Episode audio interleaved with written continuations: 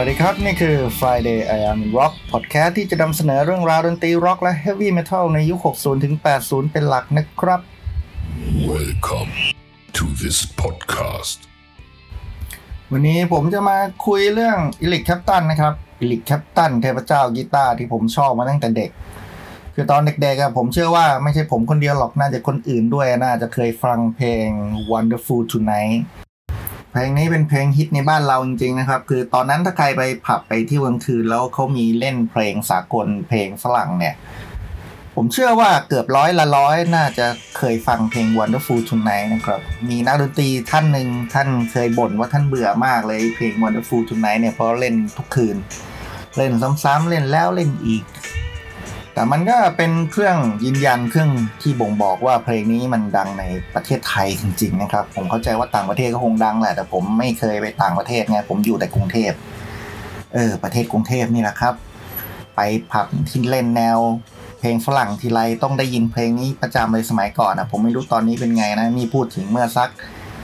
20 30 30 กว่าปีที่แล้ว ตอนที่ผมยังไปหาเพลงฟังในผับอยู่ Eric Clapton มีสมญานามว่า Slowhand ครับ สมญานามหรือว่าจะบอกว่าเป็นชื่อเล่นก็ได้ มีคนเรียกเขาว่า Slowhand ซึ่งเมื่อหลายปีก่อนเนี่ย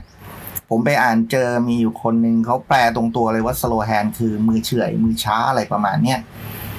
แล้วก็อธิบายเป็นคุ้งเป็นแควเลยว่าได้สมญานามนี้มา เพราะว่าความสามารถในการเล่นเพลงช้าในการดีดกีตาร์ที่เชื่องช้าได้อารมณ์อะไรแบบนี้นะครับ โดยเฉพาะยก เพลง Wonderful Tonight มาเป็นตัวอย่าง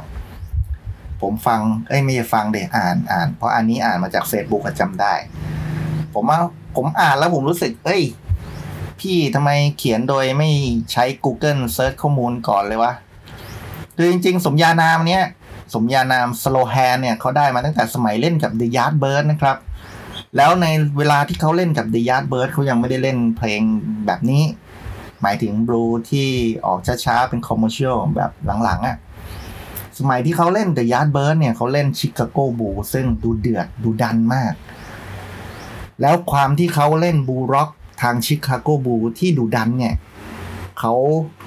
เล่นกีตาร์จนสายขาดบนเวทีบ่อยๆครับ แล้วคิดว่าในสมัยนั้นอาจจะไม่มีกีตาร์สำรองหรือยังไงก็ไม่ทราบนะครับ เขาก็เลยต้องเปลี่ยนสายกีตาร์บนเวที คือรอเปลี่ยนสายกีตาร์ไม่มีกีตาร์มาเล่นใหม่ เวลาที่คนดูรอนานๆเนี่ยครับเขาก็ตบมือช้าๆคุณเวลานึกถึงเวลาที่คุณไปดูคอนเสิร์ตแล้วคุณอยากจะเรียกความสนใจจากวงดนตรีที่อยู่ในเวทีหลังเวทีอย่างเงี้ยนึกถึงเวลาอังกอร์หรืออะไรเงี้ย เวลาเราตบมือเราตบมือช้าๆครับ แบบเนี้ยเขาเรียกว่า slow hand clap หรือว่า giving a slow hand อันนี้เป็นภาษาอังกฤษที่ใช้กับอาการแบบนี้นะครับ พอสายกีตาร์เขาขาดบ่อยมากเขาก็ต้องหยุดเพื่อที่จะเปลี่ยนสายกีตาร์นะครับ อันนี้มันมีเหตุผลอย่างหนึ่งนะครับ มี Eric Clapton เขาเคยบอกว่าสมัยนั้นอะที่มันสายขาดบ่อยๆ เพราะว่าสายกีตาร์ที่เขาใช้อะเขาใช้สายกีตาร์ที่เบอร์เล็กหน่อย มันจะได้ดันสายง่าย ๆ พอเขาเล่นกีตาร์รุนแรงดุดันหน่อย ด้วยความที่มันเป็นสายเบอร์เล็กอะครับ มันเลยขาดง่าย มันเลยเจออาการสายขาดบนเวทีบ่อยๆ เกิดเป็นช่วงที่เขาต้องหยุดเพื่อที่จะเปลี่ยนสายบ่อยๆ ซึ่งเวลาที่เขาหยุดเปลี่ยนสายเนี่ย คนดูซึ่งเบื่อครับ มันกำลังจะมาดูฟังเพลงกำลังมาดูชมคอนเสิร์ตเขาก็เลยตบมือช้าๆเพื่อเป็นการกดดัน ไม่ใช่กดดันนะฮะเป็นการบอกว่าเฮ้ยคนดูรออยู่นะเว้ย นี่แหละครับ พอคำนั้นอะมันใช้คำว่า slow hand clap หรือ giving อะ slow hand เนี่ย แล้ว Eric Clapton อะเขานามสกุล Clapton ด้วยไงครับ ผู้จัดการของ The Yardbird ในตอนนั้นนะครับ ชื่อออผมนึกก่อน ชื่อจอร์จโจ Giorgio โกอะไรสกี้สกี้เนี่ยเดี๋ยวก่อนผมนึกไม่ออกว่า เออทำไมเดี๋ยวนี้ผมความจำเสื่อมจังวะ คือเป็นผู้จัดการวง The Yardbird ในสมัยนั้นกันแล้วกันครับ เขาก็เลยเอาไอ้คำนี้ slow hand มาบวกกับ captain กลายเป็น slow hand captain แล้วมันก็จะเป็น slow hand กลายเป็นสมญานามเขาในที่สุด แล้วก็มีปรากฏเป็นหลักฐานอยู่ในอัลบั้มของ The Yardbird ด้วยนะครับ อัลบั้มเป็นอัลบั้มบันทึกการแสดงสด Five Life Yardbird นะครับในนั้นถ้าใครไปดูในปกอัลบั้มจะเขียนว่า Eric Slowhand Clapton แล้วนะครับ นี่คือ Eric Clapton ครับ เจ้าของสมญา Slowhand แต่สำหรับแฟนเพลงอย่างผมผมไม่เรียกเขาว่า Slowhand นะครับ ผมเรียกเขาว่าพระเจ้า God ครับ God Clapton is God คือมันเคยมีคนนะครับ ชอบ Eric Clapton มาก เมื่อประมาณปี 1965 ตอนนั้นเขากำลังจะย้ายจาก Yardbird ไปอยู่กับ John Mayall Bluesbreakers นะครับ เอาสีไปเขียนไปพ่นบนกำแพงว่า Clapton is God ที่สถานีรถไฟใต้ดินในอังกฤษในลอนดอนนี่แหละครับ ซึ่งพอมีคนเริ่มคนหนึ่งเดี๋ยวมันก็มีคนเอาไอ้คำเนี้ยไปใช้ต่อๆกันมา ผมก็เลย โอเค Eric Clapton ก็คือพระเจ้านั่นแหละ ผมไม่เถียงหรอก วง The Yardbirds เนี่ยครับ เป็นวงที่ผมชื่นชมอยู่ประการหนึ่งคือเขาเป็นวง blues rock เป็น Chicago rock เอ Chicago blues นะครับ ในตอนที่เขาเริ่มต้นน่ะแต่ช่วงที่เขาดังจริง ๆ เนี่ย มันเปลี่ยนจาก Chicago blues มาผสมพวก psychedelic อะไรบ้างพอสมควรมีการทดลองอะไรใหม่ ๆ ในสมัยนั้นนะครับ แต่ว่าในสมัยที่ Eric Clapton ยังอยู่เนี่ยครับ เป็นวงในแนว Chicago blues ตอนนั้นก็มี Chris Dreja เป็นมือกีตาร์นะครับ มี Keith Relf เป็นนักร้องนำมี Paul Samwell-Smith เป็นมือเบสแล้วก็ Jim McCarty เป็นมือกลอง 5 คนนะครับ แล้วก็ Eric Clapton เนี่ยครับ 5 คนนี้คือสมาชิกในยุค อาจจะไม่ใช่ยุคก่อตั้งจริง ๆ นะครับ คือก่อนหน้าที่ Eric Clapton จะมาเป็นมือกีตาร์ให้วงนี้เขาเคยมีมือกีตาร์อีกคนหนึ่งมาก่อนนะฮะ ชื่อ Top Topham อันนี้คือมือกีตาร์ตั้งต้นนะครับ แต่ว่าตอนที่ Eric Clapton เข้ามาร่วมวงเนี่ยคือช่วงที่ The Yardbird เริ่มจะมีชื่อเสียง เริ่มจะเป็นที่รู้จักแล้วครับด้วยความที่พวกเขาเล่นในสายชิคาโกบลูซึ่งอาจจะหาคนเล่นในแนวนั้นอาจอาจจะน้อยกว่านิดนึงนะครับ เพราะอย่าลืมว่าในช่วงปี 1963 เนี่ย ก็เริ่มมีพวก m a s s i v e Sound มีพวก The Beatles อะไรพวกนี้เริ่มจะออกมากันบ้างแล้วนะครับ ตอนนั้น The Beatles น่าจะยังไม่ออกอัลบั้มแรกนะครับ แต่ว่าก็คือเริ่มสร้างฐานแฟนคลับให้กับตัวเองในลอนดอนในเยอรมันอะไรพวกนี้แล้ว The Yardbird เนี่ยครับ เคยไปเป็นแบ็กอัพให้กับ Sunny Boy Williamson ด้วยนะครับ ตอนที่ Sunny Boy เขาไปออกทัวร์ที่ลอนดอนที่ประเทศอังกฤษ ออกอัลบั้มมาชุดหนึ่งชื่อว่า Sunny Boy Williamson and the Yardbird นะครับ อันนี้ก็เป็นอัลบั้มที่เยี่ยมชุดหนึ่งนะครับ ถ้าใครสนใจเรื่องบลูลองไปหาอัลบั้มนี้มาฟัง ผมว่าเป็นอัลบั้มที่ใช้ได้เลยสำหรับคนที่ชอบบลูอย่างชื่อวง The Yardbird นี่ก็ได้มาจาก nickname ของ Charlie Parker นะครับ จริงๆ Charlie Parker นี่เป็นมือแซกโซโฟน นักเป่าแซกโซโฟนในสายแจ๊สสาย bebop นะครับ ไม่ใช่บลูเต็มตัวอะไรนะครับ สมญานามที่คนส่วนใหญ่มักจะนึกถึงก็คือ The Bird นกเนี่ยครับ The Bird บางทีก็เรียก The Yardbird ก็เลยเป็นที่มาของชื่อวง The Yardbird วงนี้ สมัยที่ Eric Clapton เขาอยู่กับ The Yardbird เนี่ยมีเพลงฮิตอยู่เพลงหนึ่งนะครับ ชื่อว่าเพลง For Your Love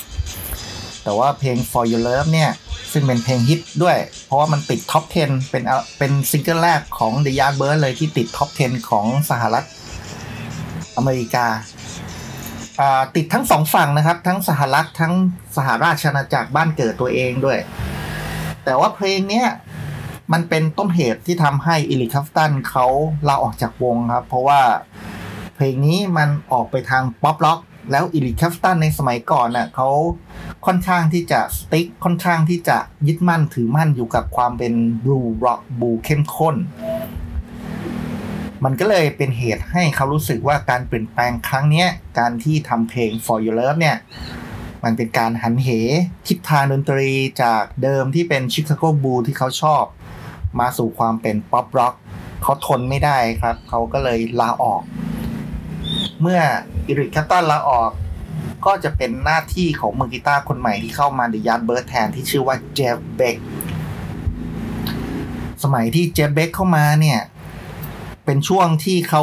ทดลองอะไรใหม่ๆ กับเสียงกีตาร์ของเขามากเลยครับ อันนี้พูดถึงเจฟเบกแล้วนะครับ ไม่ใช่พูดถึงอิริคแคปตัน ช่วงนั้นน่ะ ผมว่าเป็นช่วงที่เจฟเบคเขากำลังแสวงหาตัวตนกำลังแสวงหาชื่อเสียง แสวงหาอะไรหลาย ๆ อย่างนะครับเขาก็เลยมีการทดลองเป็นช่วงที่ไอเดียกำลังพุ่งพล่านนะครับเขาก็เลยทดลองอะไรหลายอย่างมาก ดนตรีของ The Yardbirds ในช่วงที่ Jeff Beck อยู่เนี่ยมันเลยออกไปทาง psychedelic คือมีอะไรหลายๆอย่างที่เข้าข่ายว่าจะเป็น psychedelic นะครับ แล้วช่วงที่ Jeff Beck อยู่แล้วกำลังมีปัญหาว่าจะอยู่หรือไม่อยู่เนี่ย ก็มีมือกีตาร์อีกคนนึงเข้ามาเสริมทัพ คนนั้นชื่อว่า Jimmy Page นึกถึงวง The Yardbirds นะครับ เคยเป็นวงของ Eric Clapton ใช้คำว่าวงของ Eric Clapton ก็ไม่ได้นะครับ Eric Clapton เป็นแค่สมาชิกคนหนึ่งของวง แต่ว่าเขาเคยมีมือกีตาร์ระดับเทพเจ้าที่ชื่อว่า Eric Clapton หลังจาก Eric Clapton ออกก็มีมือกีตาร์ระดับเทพไม่แพ้กันคือ Jeff Beck นอกจากนั้นยังมีมือกีตาร์อีกคนหนึ่ง ซึ่งเป็นดาวรุ่งพุ่งแรงมากก็คือ Jimmy Page Jimmy Page สมัยนั้นเขามีชื่อเสียงในฐานะของนักดนตรีที่เล่นในสตูดิโอนะครับมือกีตาร์รับจ้างพวกนี้ครับ แต่ว่าต่อมา Jimmy Page ก็ออกไปโด่งดังมากกับ Led Zeppelin แล้วจะพูดไป The Yardbirds ก็คือเถ้าถ่านที่แตกสลายไปกำเนิดเป็น Led Zeppelin นะครับ เดี๋ยวอันนี้จะพูดถึง Led Zeppelin อีกทีหนึ่งพูดถึง Eric Clapton ก่อนครับ Eric Clapton เมื่อเขาออกจาก The Yardbirds เขาไปอยู่กับวงดนตรีที่เป็นบลูส์แท้ๆเลยครับ ชื่อว่า Bluesbreakers วงนี้เป็นวงดนตรีที่ก่อตั้งโดย John Mayall นะครับ เป็นวงดนตรีที่ อาจจะไม่ได้ประสบความสำเร็จในแง่ของความเป็น commercial ในแง่ของเชิงพาณิชย์นะครับ ไม่ได้มีเพลงฮิตติดอันดับอะไรแต่อย่างใดนะครับ แต่ว่าวงนี้ Bluesbreakers เนี่ยครับ เป็นวงที่มีสมาชิกวงที่โด่งดังมากมายนะครับ คือหลังจากที่อยู่กับ Bluesbreakers แล้วออกไปโด่งดัง หรือว่าโด่งดังสมัยที่อยู่กับ Bluesbreakers แล้วก็ตามเนี่ยครับ ผมยกตัวอย่างนอกจาก Eric Clapton เนี่ย ก็ยังมี Jack Bruce ซึ่งต่อมาทั้งคู่เนี่ยออกไปก่อตั้งวงครีมด้วยกันนะครับ แล้วก็ใครล่ะ Mick Taylor ซึ่งต่อมาไปอยู่กับ The Rolling Stones อยู่พักใหญ่ ๆ นะครับ แล้วก็มี Aynsley Dunbar ที่ไปโด่งดังสมัยที่ทำงานกับ Frank Zappa นะครับ มีใครอีกนะเอ่อที่ไปทำวง Fleetwood Mac อะครับเอ่อ Mick Fleetwood คนหนึ่งแล้วก็ Peter Green อีกคนหนึ่ง John McVie นะครับสามคนนี้ไปทำ Fleetwood Mac พูดง่ายๆครับ Bluesbreakers อาจจะไม่ได้มีชื่อเสียงในแง่ของความสำเร็จในด้านยอดจำหน่ายอัลบั้มหรือว่ามีเพลงซิงเกิลฮิตอย่างเงี้ยครับ แต่ว่าเขาได้รับความยกย่องในแง่ของฝีมือ ตอนที่ Eric Clapton มาร่วมงานกับ John Mayall เนี่ยครับเขาได้ออกอัลบั้มมาแล้วชุดหนึ่งหมายถึง John Mayall นะครับออกอัลบั้มเดี่ยวของตัวเอง แต่ว่าพอออกอัลบั้มเดี่ยวไปได้ชุดหนึ่งเขาก็ฟอร์มเป็นวงดนตรีที่ชื่อว่า The Bluesbreakers ขึ้นมา แล้วช่วงที่เป็น The Bluesbreakers ประมาณปี 1965 เนี่ยครับ ต้นต้นๆปีเนี่ย Eric Clapton ก็ออกจาก Yardbirds มาอยู่กับ Bluesbreakers ด้วย ก็ถือว่าเป็นหนึ่งในสมาชิก Bluesbreakers รุ่นบุกเบิก รุ่นก่อตั้งก็ได้นะครับ สมัยนั้นก็จะเป็น John Mayall เป็นนักร้องนำแล้วก็มือกีตาร์นะครับ มี Eric Clapton เป็นมือกีตาร์มี John McVie เล่นเบสมือกลองเนี่ยผมจำไม่ได้แล้วใครนะฮะ ชื่ออะไรจำไม่ได้ เดี๋ยวต้องไปเปิดดูนิดนึง ก็สมาชิกยุคนี้ครับ เป็นยุคที่ผมว่าสร้างเสียงแบบบริติชบลูเต็มๆออกมาเลยครับ คือจะถามว่ามันเป็นยังไงที่ว่าเป็นเสียงบิติชบลูมันก็พูดยาก แต่ที่แน่ ๆ นะครับ มีสิ่งหนึ่งซึ่ง Blue Breaker ทำเอาไว้แล้วกลายเป็นสิ่งที่วงร็อกในอังกฤษเจริญรอยตามก็คือสำเนียงกีตาร์ครับEric Clapton เนี่ย ตอนนั้นอะเขายังใช้ Les Paul อยู่นะครับ เขาหันมาใช้ Les ผมจำได้ว่าเขาใช้ Les Paul เพราะว่าเสียงมันหนา ๆ อะไรเงี้ย แล้วก็จะมีแอมป์ Marshall Marshall อะเพิ่งเป็นบริษัทสมัยนั้นก็คือบริษัทน้องใหม่เลยนะครับ เพิ่งก่อตั้งได้ไม่นาน เพิ่งมีคนหันมาใช้แอมมาเชลเขาได้ไม่เท่าไหร่เอง คนที่เป็นตัวต้นๆ ที่เอามาใช้ก็คือ Eric Clapton เนี่ยครับ แล้วก็จะมีพวก Pete Townshend ที่เอาไปใช้ในอัลบั้มแรกของ The Who นะครับ สำเนียงที่ Eric Clapton ทำในอัลบั้มนี้สำเนียงกีตาร์ครับ การปรับเสียงการใช้แอมป์การใช้ distortion มันกลายเป็น blueprint นะครับ มันเป็นเหมือนกับแบบร่างของสำเนียงกีตาร์ร็อกในเวลาต่อมา นี่คือสิ่งที่อิลิค l ฟตันยิ่งใหญ่มากนะครับ ไม่น่าแปลกใจว่าทำไมช่วงนั้นถึงมีคนเรียกเขาว่าพระเจ้าอะครับ เขาคือผู้นำของทุกสิ่งทุกอย่างใช้คำนั้นได้ไหม คือในสมัยนั้นอย่าเพิ่งไปพูดถึง The Rolling Stone อย่าไปเพิ่งไปพูดถึง The Beatles ฮะ อันนั้นสองวงนั้นมันไปอยู่ในระดับเทพแล้วอะ นี่เรากำลังพูดถึงในแง่ของความเป็นกีตาร์ความเป็นพระเจ้า เทพเจ้ากีตาร์ของอิริคัปตันนะครับ เขาเล่นได้เยี่ยมมาก ผมจำได้ผมไปอ่านหนังสืออยู่เล่มหนึ่งเขาบอกว่าสมัยที่ Eric Clapton บันทึกเสียงอัลบั้ม Blues Breakers with Eric Clapton เนี่ยครับเขาบอกให้ sound engineer เอาแอมป์ซึ่งเขาได้มาใหม่ ๆ เลย ก็ไม่ได้ใหม่นะครับ หมายถึงเขาเป็นคนแรกๆที่เอาแอมมาเชลมาใช้ครับ เป็นแอมมาเชลรุ่นหนึ่ง เอาไปวางอยู่มุมห้องหนึ่งแล้วเปิดเสียงดังสุดเลยครับ แล้วเขาไปให้ engineer เอาไมค์ออกมาอยู่ห่างๆเขาบอกว่าเขาจะเล่นให้มันถึง extreme ครับ เล่นให้ถึงที่สุดของศักยภาพของแอมป์ คือเอาให้เสียงแม่งดังไว้ก่อนว่างั้น สมัยนั้นนี่ Eric Clapton ยังเป็นเด็กหนุ่มไฟแรงนะครับ อย่าลืมเป็นเด็กหนุ่มไฟแรงอยู่สำเนียงแบบนั้นแหละครับ ก็คือสำเนียงที่ทำให้เกิดเป็น British blues เป็นเสียงกีตาร์ของร็อก แล้วแอมมาเชลรุ่นนั้นนะครับ ต่อมาเขาเรียกว่า Marshall Bluesbreaker ครับ มันจะเป็นโมเดลรุ่นปีแรก ๆ เลยปี 1961 หรือ 62 นี่แหละ คือในประวัติศาสตร์ดนตรีร็อกเนี่ยครับ นอกจากเรื่องของมือกีตาร์แล้วมันก็ต้องมีเรื่องอุปกรณ์ด้วยใช่ไหมครับ ที่จะมาสร้างสำเนียงสร้างเสียง เสียงของ British blues ในช่วงกลางทศวรรษ 60 นะครับ มันก็คือสำเนียงที่กีตาร์ทำในอัลบั้ม Blues Breakers with Eric Clapton นี่เลยครับ เป็นเสียงกีตาร์ Les Paul บวกกับแอมมาเชลซึ่ง Marshall รุ่นนี้ต่อมาเขาเรียกว่ามาเชลรุ่น Blue Breaker คือถ้าใครชอบดนตรีบลูส์นะครับ โดยเฉพาะ British blues Chicago blues เนี่ย ลองมาฟังอัลบั้ม Blues Breakers with Eric Clapton ได้นะครับ ออกเมื่อปี 1965 อัลบั้มนี้ คือโดยตัวเนื้อหาของดนตรีอะมันก็คือดนตรีบลูส์ blues rock ประมาณนี้นะครับ อาจจะไม่คุ้นหูกับคนที่ชอบ Eric Clapton ในยุค 70 เป็นต้นมานะครับ เพราะว่าช่วงหลังๆ Eric Clapton ก็เล่นดนตรีค่อนข้างจะนิ่งนิดนึงสุขุมใช้คำว่าสุขุมแล้วกันให้อย่าใช้คำว่านิ่งแล้วกัน แต่ผมอะชอบ Eric Clapton ในช่วงแรก ๆ มากนะครับ ช่วงยุค 60 ของเขาเนี่ยเป็นช่วงที่ผมแบบ โอ้โห โคตรชอบเลย โดยเฉพาะเสียงกีตาร์ใน Blue Breaker เนี่ยผมฟังครั้งแรกผมรู้สึกเออคนนี้แหละ ที่แม่งโคตรล้ำอะครับ ผมเคยไปศึกษาหาความรู้ว่าสมัยนั้นเขาใช้เครื่องดนตรีอะไรด้วยนะครับสำหรับเสียงอัลบั้มที่อยู่ในเนี้ยเขาบอกว่าไอแอมมาเชลรุ่นที่ผมเล่าให้ฟังเนี่ย จริง ๆ มันแค่ 35 วัตต์เองอะครับ มันไม่ใช่แอมที่ใหญ่หรือว่าทรงพลังอะไรมากถ้าเทียบกับปัจจุบันเนาะ แต่ในสมัยนั้นน่ะถ้าไปเทียบกับแอมที่มีอยู่ในสมัยนั้นนะครับ35 วัตต์ของมาเชลเนี่ยมันสามารถสร้างเสียงที่มีมีมวลเสียงนะครับ ใช้คำว่ามันหนาแน่น แล้วบวกกับเสียงที่ค่อนข้างจะออกมา distortion นิดนึงอะครับ มันให้เสียง distortion เพราะว่าอิลิคัฟตันเนี่ยไปเร่งเสียงมันจนสุดๆนะครับ อย่างที่บอกตะเกียว่าเขาเอาเร่งเสียงสุดแล้วเอาไมค์วางไว้ห่างๆ อันนี้มันจะเป็นเรื่องศาสตร์ของการวางไมค์ด้วยนะครับ ไอ้โปรดิวเซอร์ครับ ซึ่งถ้าผมจำไม่ผิดโปรดิวเซอร์ชุดนี้ชื่อ Mike Vernon นะครับ เขาบอกว่า Eric Clapton เป็นคนจัดแจงเรื่องเสียงการบันทึกเสียงกีตาร์ของตัวเองเลย โดยเฉพาะเรื่องการโซโล่เนี่ยเขาโซโล่แบบ improv ไว้เลยครับ แต่ก็เช่นเคยครับ ตามภาษาเด็กหนุ่มไฟแรง Eric Clapton ก็ไม่ได้อยู่กับ John Mayallนานนักเขาอยู่หลังจากทำอัลบั้มนี้ไปได้สักพักเขาก็ออก ในหนังสืออัตชีวประวัติของ Eric Clapton นะครับเขาเขียนเองเลยว่าสาเหตุที่เขาออกไม่ใช่อะไรนะครับ คือเขาไปดูคอนเสิร์ตของ Buddy Guy Buddy Guy ตอนนั้นเล่นกันแค่ 3 คนครับ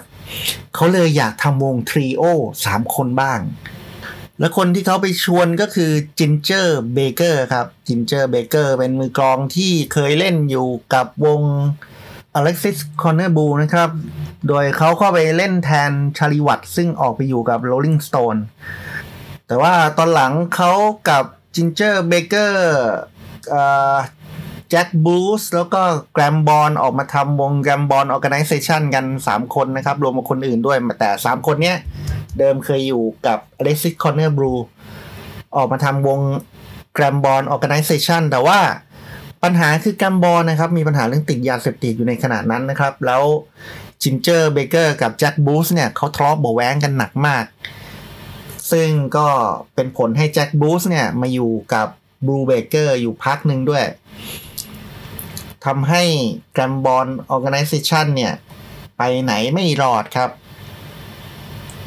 แต่ Jack Bruce ดันเข้ากันได้ดีกับ Eric Clapton ครับ ตอนที่ Eric Clapton เนี่ย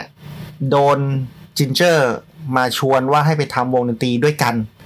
มันเป็นช่วงเวลาที่ Eric Clapton เนี่ยอยากจะทำวงสามชิ้นพอดีเขาก็เลยเสนอแล้วก็คุยกันว่า เราอยากจะทำวงดนตรีสามชิ้นที่เป็น trio band นะครับ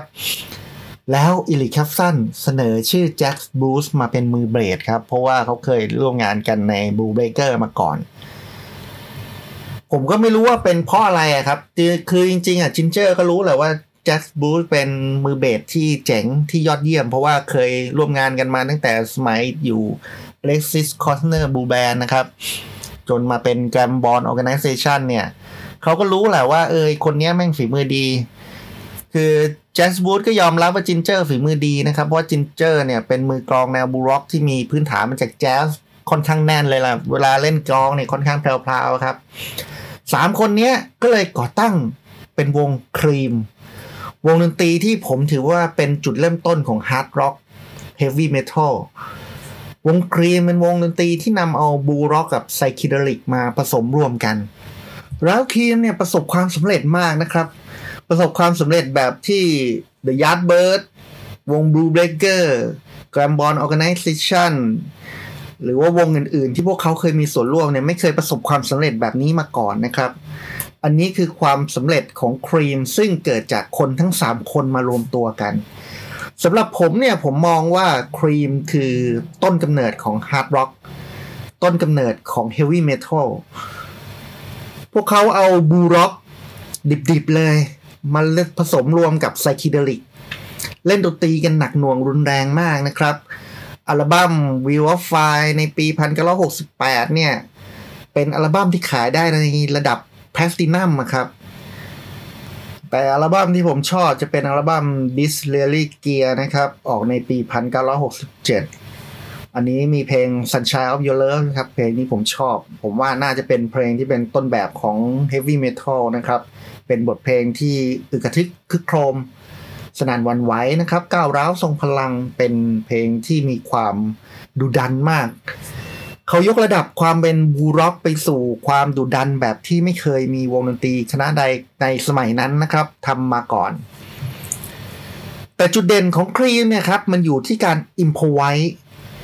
มันทำให้การแสดงสดของวงดนตรีที่ชื่อว่าครีมเนี่ยใช้เวลายาวนานมากนะครับ เพราะว่าเพลงหนึ่งเนี่ยเล่นไปแล้วเขาก็จะมีการ improvise ที่ยาวเหยียด แล้วด้วยความที่แต่ละคนนะฮะเป็นวงยอดฝีมือนะครับ สมาชิกแต่ละคนเขามีฝีมือกันอยู่แล้ว อย่างเพลง Toad ในอัลบั้ม Fresh Cream อัลบั้มแรกนะครับ ออกปี 1966 เนี่ย มีท่อนโซโล่กลองตรงกลางครับ ยาวเหยียดเลย ซึ่งในสมัยนั้นนะแทบจะหาวงดนตรีที่เน้นมือกลองยากนะครับคือก็ต้องนึกถึงว่าดนตรีในปี 1965 นะครับ นึกถึง The Beatles ก็ได้ เราพูดถึงบทเพลงนะครับ แต่ว่าในแง่ของความเป็นฝีมือแล้วให้ทุกคนแสดงศักยภาพอะ่ะเนี่ยครีมเขาได้ทำเอาไว้ก่อนหน้าวงอื่นๆอีกหลาย ๆ คณะนะครับ แต่ปัญหาอย่างนี้ พวกเขาอะมีchemistry ใช้คำว่าอะไรเดียพวกเขามีเคมีที่เข้ากันอะเขามีความสามารถที่คลิกเข้าหากันได้อะครับสามคนเนี่ย แต่ว่า Jack Bruce กับ Ginger Baker มีปัญหาส่วนตัวกันครับสองคนเนี่ยทะเลาะกันบ่อยมากนะครับทะเลาะกันจนแบบไม่รู้ว่าจะทำยังไงนะครับ แล้วการทะเลาะกันหลายๆคนเนี่ย มันเกิดขึ้นบนเวทีครับ อย่างเช่นมีครั้งหนึ่ง Jack Bruce กำลังโซโล่เบสแล้วโซโล่อาจจะยาวนานไปหน่อย Ginger Baker เขาเบื่อเขาเลยเหวี่ยงไม้ตีกลองลง snare ให้กระเด้งไปโดนหัวแจ็คอย่างเงี้ยครับ ซึ่งพอแจ็คเจอแบบเนี้ยเขาก็คว้า double bass ของเขาฟาดไปที่กลองชุดของ Ginger เป็นการตอบแทน มันเป็นอารมณ์อะครับ อารมณ์มันคือความ ผมจำได้ว่ามีครั้งหนึ่งผมอ่านในในอัตราชีวประวัติของ Eric Clapton เนี่ยเขาเขียนเองเลยว่า เออ มันมีอยู่ช่วงหนึ่งนะฮะที่เขารู้สึกว่าเขาหยุดเล่นแล้วแต่สองคนนั้นน่ะ Ginger Baker กับ Jack Bruce ไม่รู้ว่าเขาหยุดเล่นเพราะมัวแต่เล่นกันดังมาก แล้วเหมือนกับพอ Jack Bruce เล่นดัง Ginger Baker ไม่ยอมเขาต้องเล่นดังกว่าอะไรประมาณนี้ครับ เหมือนกับแข่งกันเหมือนกับรับกันอะไรอยู่บนเวทีอะจนกระทั่งอิลิคแคปตันเลิกเล่นไปแล้วอะครับ ยืนอยู่เฉยๆไอ้สองคนนั้นยังไม่รู้ตัวครับ เออ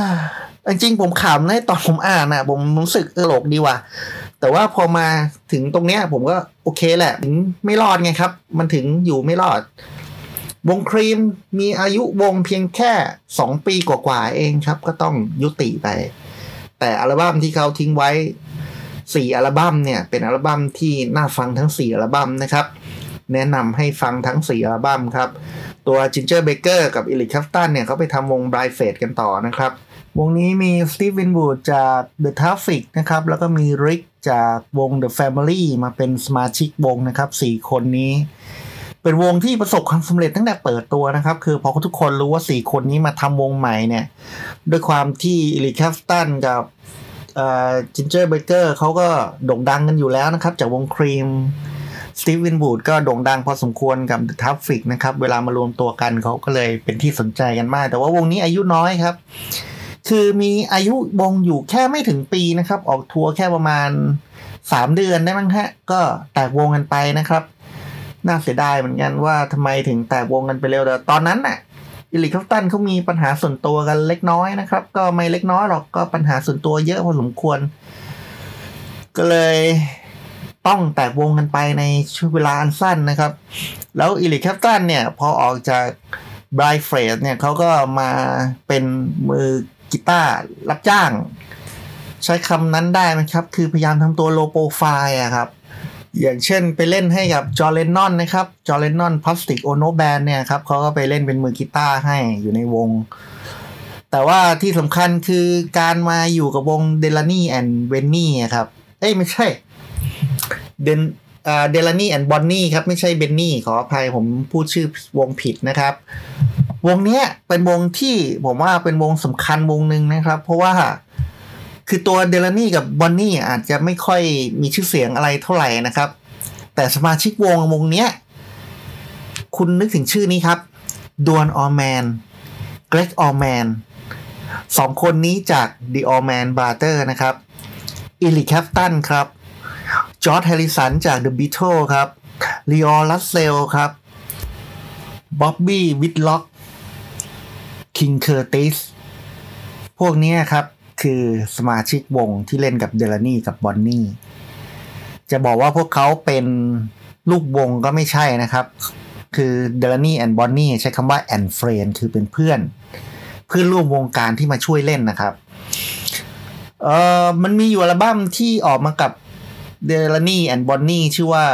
On Tour with Eric Clapton นะครับ สมาชิกในยุคนั้นน่ะ แต่ละคนก็คือฝีมือเจ๋งๆฉกาจฉกรรจ์กันมากเลยครับ ถ้าใครสนใจลองไปหาฟังอัลบั้ม On Tour with Eric Clapton ได้ครับ เป็นผลงานของเดลานี่แอนบอนนี่นะครับ ออกเมื่อปี 1969 อัลบั้มเนี้ยมันคืออัลบั้มที่มีคนดังอย่างเช่นจิมคอดอน มีบ๊อบบี้คีมีเดฟเมสัน มีจิมไพรส์มีบ๊อบบี้ วิดล็อกอ่ามี George Harrison ด้วยครับ เออ George Harrison ด้วย George Harrison ตอนนั้นใช้นามแฝงนะครับ แอบออกมารับงานนอก แล้วสมาชิกที่เล่นอยู่ในทีมที่อยู่ในอัลบั้ม On Tour with Eric Clapton เนี่ยครับ ได้มาร่วมงานกับ Eric Clapton ในนามแฝงว่า Derek Derek and the Dominos และออกอัลบั้มที่ผมชื่นชอบมากเลยครับ อัลบั้มที่ชื่อว่าเลลาอัลบั้มเดียวครับ ออกมาอัลบั้มเดียว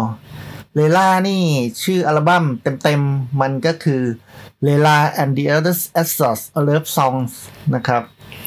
เป็นเพลงที่มีอะไรที่ต้องเล่าเรื่องอีกเยอะแยะเลยครับ อันเนี้ยเดี๋ยวผมขอไปเรียบเรียงก่อน เพราะว่ามันมีหลายเรื่องซึ่ง ผมคิดว่าน่าสนใจ แต่ต้องเรียบเรียงให้ชัดเจนเป็นเรื่องเป็นราวนิดนึงจะมานั่งเล่าแบบที่มานั่งเล่าอย่างตอนเนี้ยน่าจะมีอะไรขัดตกบกพร่องหายไป ซึ่งอาจจะทำให้ผมรู้สึกเสียดายที่เล่าไม่ครบเล่าตกหล่นนะครับ อันนี้ขอติดไว้ก่อนเดี๋ยวจะเอาไปเล่าตะหากอีกตอนหนึ่งตอนที่มีชื่อว่า Dilek and the Domino เลยครับสำหรับ Friday I Am in Rock ใน EP นี้ก็เดินทางมาถึงจุดสิ้นสุดครับ ผมกำหนดไว้ว่าตอนนึงน่าจะอยู่ประมาณครึ่งชั่วโมงนี่แหละครับกำลังดีพบกันใหม่ในตอนหน้านะครับ ฝากไว้ด้วยว่าสำหรับใครที่ติดตามผมติดตามบล็อก friday i am in rock com แล้วก็ Facebook friday i am in rock Twitter friday i am in rock นะครับ ขอบคุณครับ เจอกันใหม่ EP หน้า